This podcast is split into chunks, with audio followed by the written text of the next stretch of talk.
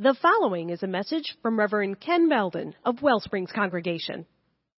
I don't often use like formal readings when I start my messages here at Wellsprings. I wanted to share two brief readings with you today to kind of set an intention on the Sunday before the observation of Martin Luther King Day.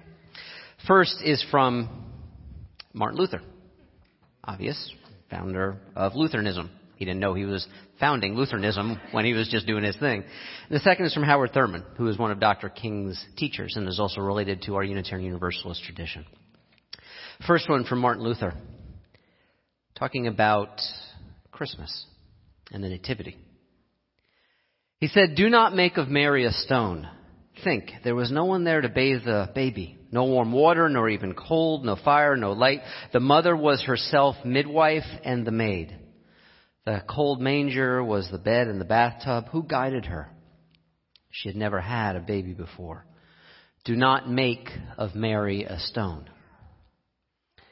And the second from Howard Thurman, also reflecting on the time after Christmas.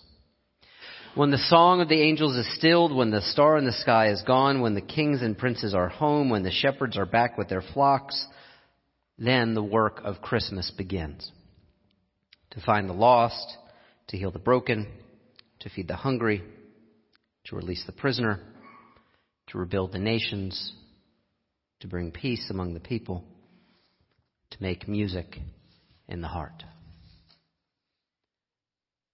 So, as I said, those two readings help me set an intention for today. Help me remember that statues and stamps do not represent who MLK was. The real MLK was imprisoned. Many of us know this already, but we can forget. Was imprisoned multiple times. Was spied upon by his own government. And when they released the findings of those secretly, covertly recorded conversations, said, Why don't you kill yourself? He was stabbed. He received death threats. His house was bombed. And then finally, as we all know, he was assassinated. The real MLK. I have nothing against this celebration tomorrow on the day of service. But that's not him. Not the full measure of the man. The real MLK was a threat to the established order. Some of you remember this very clearly. I'm not telling you something you didn't live through the established racial order, the established economic order, and more than anything else, the established ethical or immoral order of his day. And maybe today we can remember that his vision is not just from the past. It still speaks directly to the prevailing winds of greed and racism and oppression of our age right now. So tomorrow, please, yes, participate in the days of service. I'm glad we remember him. So many prophets' names are lost to history. Yes, remember him, but also remember the stamps and the statues. They don't really point at who he was and who he can still be for us. The challenge that he offers to all of us to transform and to transform more in the direction of that arc of justice and love that he told us about over and over again and helped to bend more in the direction of. I want to remember Dr. King this morning in connection with this message series, this bouncing back, this capacity for resilience. And remember that that resilience isn't ultimately just individual and it's certainly not individualistic. It has to do with our relationships with each other, with the society in which we live. And remember how radical resilience can really be. And especially this week with, you know, our eyes, for obvious reasons, focused on Washington, D.C., I've been thinking a lot, again, about the dream speech. Perhaps the single greatest piece of American oratory that ever was. And I've probably shared this with you before, and I imagine as long as I'll be preaching on Dr. King with you, I'll share this story again because it's just so incredible. Do you know that in the original copy of that speech, it wasn't written? That Mahalia Jackson, the great gospel singer, was there on that sweltering hot day in August 1963, and she called out to Martin, tell them about the dream, Martin, tell them about the dream, because he had been working with various parts of it in his speeches and sermons up until that point, and he extemporaneously came up with the dream speech. The dream, part of the dream speech in that moment. I got to tell you, it makes this preacher want to fold up his pulpit and call it a career. Unbelievable. Calling this country, still calling all of us to live out the meaning of its creed that all of us are created equal. And this vision woven throughout this image of children. Maybe not today, he said, but someday that was his vision, that was his dream that the children, his children, the children of all of us, would sit down together at the table of fellowship. This is how I understand Dr. King's dream as a vision of resilience for our entire society. Multi generational resilience for all of us, not just individual the dream is finally a vision of who we might all be if we all bounce back together and understand that our lives finally only rise together. The method, of course, and even this is misunderstood, the method that he brought was radical nonviolence. Gandhi's method. And sometimes when we teach, we talk about nonviolence, we talk about nonviolence, this was a nice thing. Again, some of you lived through this.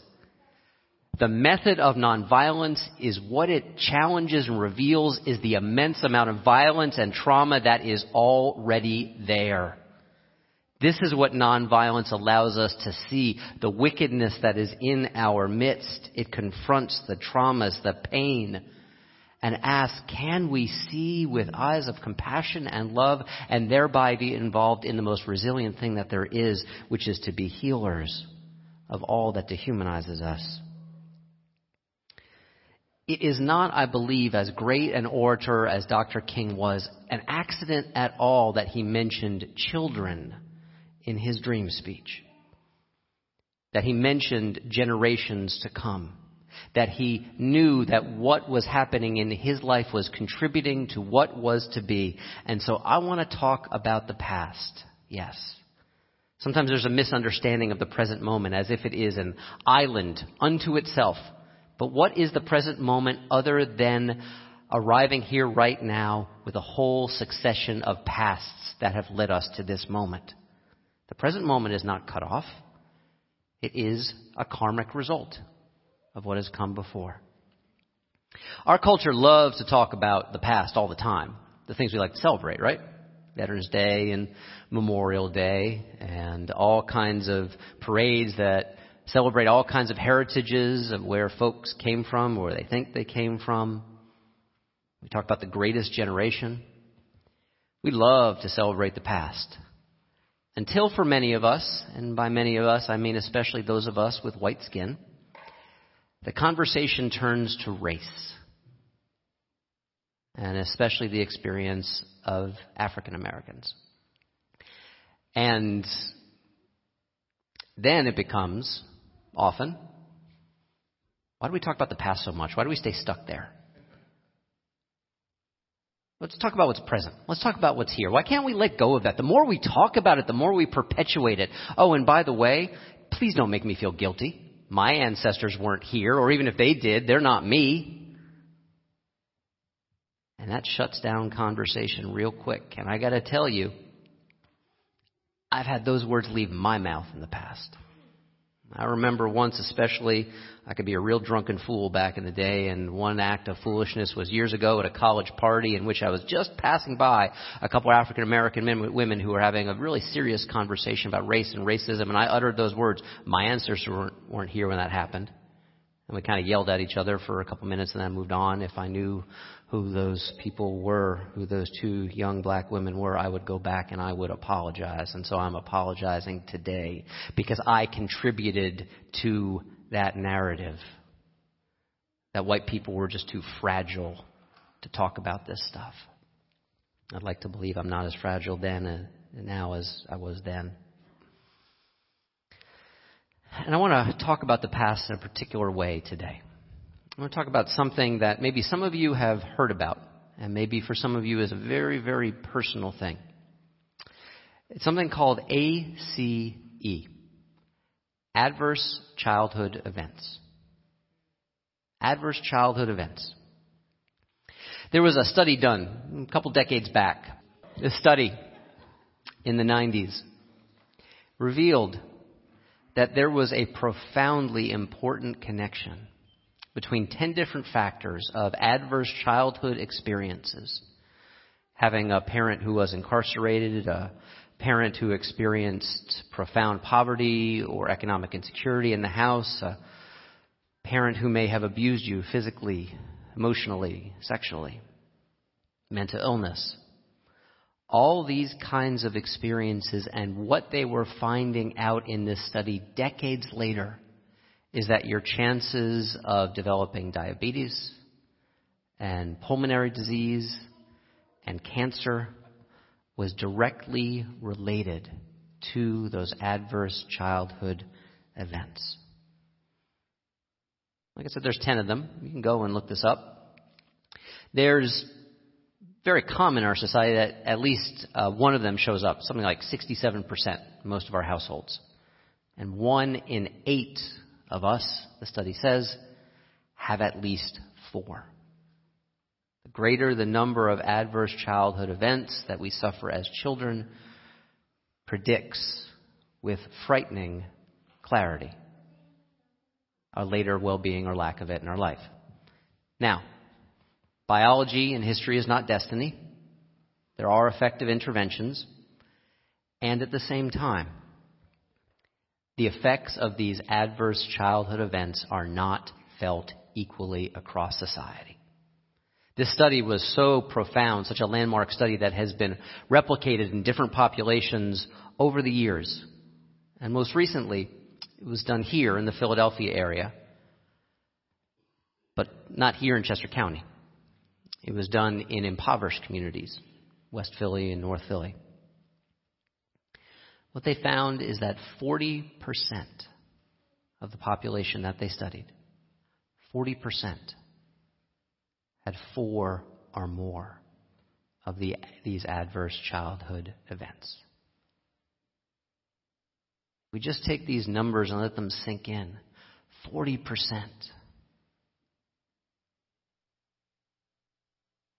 40% of people who don't live in a place like this, like Chester County,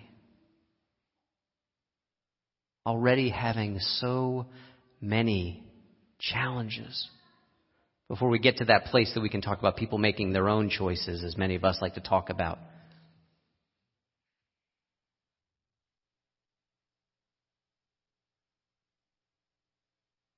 The past matters. Our past matters individually. Our past matters collectively. It is arrogant to think that it doesn't. These two words that very often we hear opposed, karma versus grace, grace versus karma, I would say they are intrinsically related. It is only our capacity to recognize our karma, the past causes and consequences that lead us to where we are, if we ever hope to be free enough to experience the grace which is freedom from a painful past. The great mystical Muslim poet Rumi said, Don't stop looking at the bandaged place. Don't stop looking at the bandaged place. That is where the light enters you. What would it be like to look at a culture with all this collective trauma, and especially collective trauma concentrated in the lives of people of color and those who are poor? What would it look like to be people who said, We will look consistently at America's bandaged places and not look away, and perhaps then know the grace of what it is to see a different light of understanding and compassion enter us and our lives. To take the suffering of tens of millions of our fellow people in this country seriously. This is what MLK was pointing us toward. Don't look away from the bandaged places. Don't look away from the violence, individual or collective. Don't look away. Because what he would say, I believe, is that our spiritual maturity is entirely dependent upon our ability to see the fullness of our lives, and especially those parts we don't want to see, and maybe sometimes those people that we don't have to see, or maybe we blame them, whoever the them is. If we only look at the parts we want to see, well, prophets of all kinds have, have, have warned us about this. Then they say we're worshiping idols of our own construction we can't really see life. We can't really see God. So please let us not be people who look away from the bandaged and the hurting places. And this is that uh, part of the message that Frank told you about. I'm going to show you right now. In just one minute. This is from James Baldwin, one of our greatest teachers and our greatest prophets, and he is using a word in here that, yes, I do not use a word with a profoundly painful legacy and energy within it. And the job of our prophets is to listen and to pay attention to the bandaged places even when we don't like what we hear or what we see.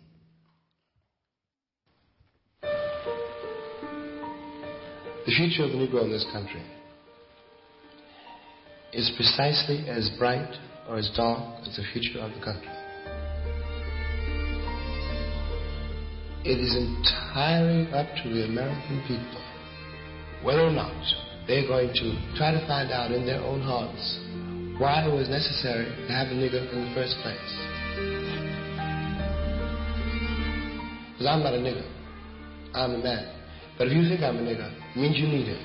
And you got to find out why. And the future of the country depends on that.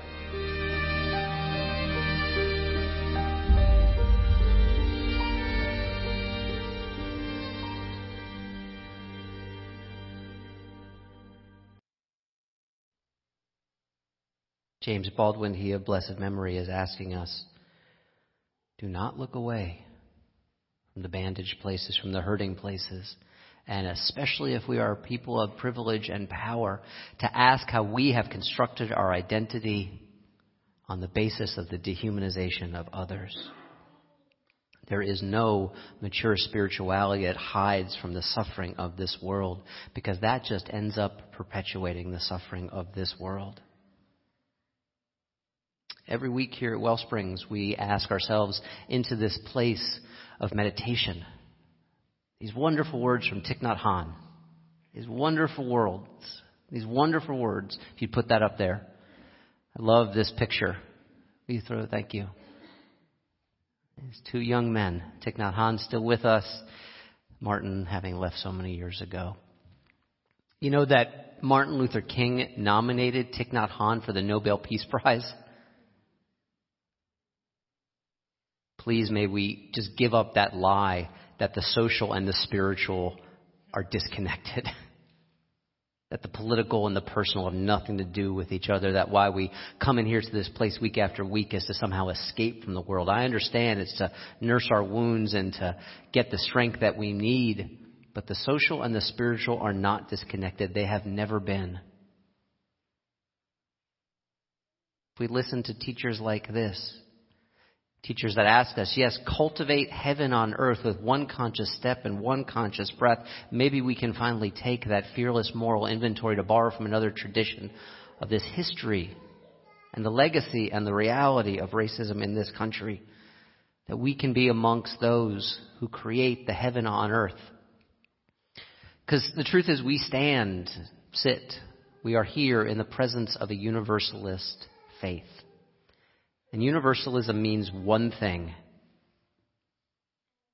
When the rubber hits the road, universalism means one thing that we cannot ever normalize hell for any person.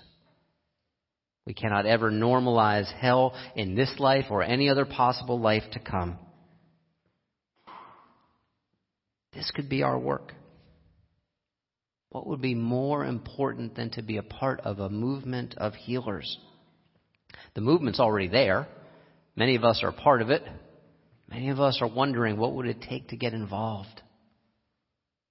Please trust yourself in this moment. That truly this might be what makes us someday when someone looks back at us and says, well, they were a greater generation than the greatest generation. Not for our ability to wage war, but for our capacity to finally recognize the vast pain and trauma in this country and to know that whatever greatness we possess is entirely dependent upon the goodness we express, that greatness lies in nothing else at all. That we finally live out what Dr. King recognized the mutual garment of which we are all a part. That what affects one affects all and we are bound up inextricably with each other. This is why I am a man, as a man, will be at the Philly version of the Women's March next Saturday. We are inviting those of you here at Wellsprings to be a part of what's local and also what's at DC. We have people you can contact and say, let's show up together. Please, if you haven't yet, read the platform of the march. It expresses Dr. King's legacy as well as anything has since he left us.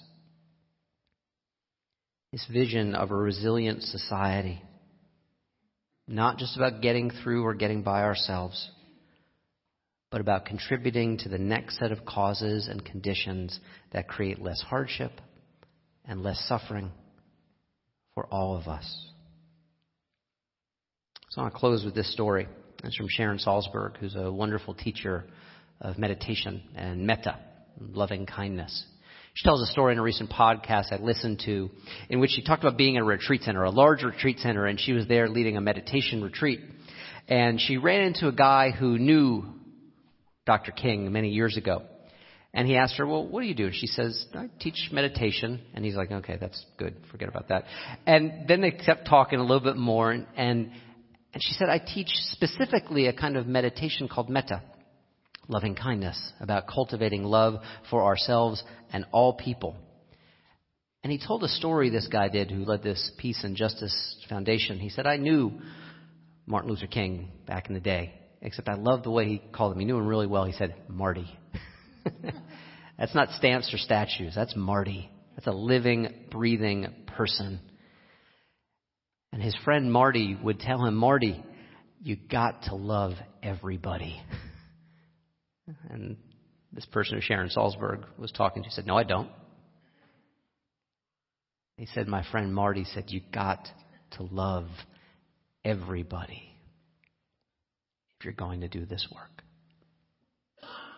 You have to like everybody. God knows I don't. but that aspiration to love everybody, to see us all as precious and to take that additional step too of asking who is mostly, most likely to be left out of that vision of beloved community because beloved community is only beloved community if it involves all of us. May this be our real aspiration to love everybody and to heal our world. Dr. King, his real life ask nothing less of us. Amen. May you live in blessing. Let me pray together.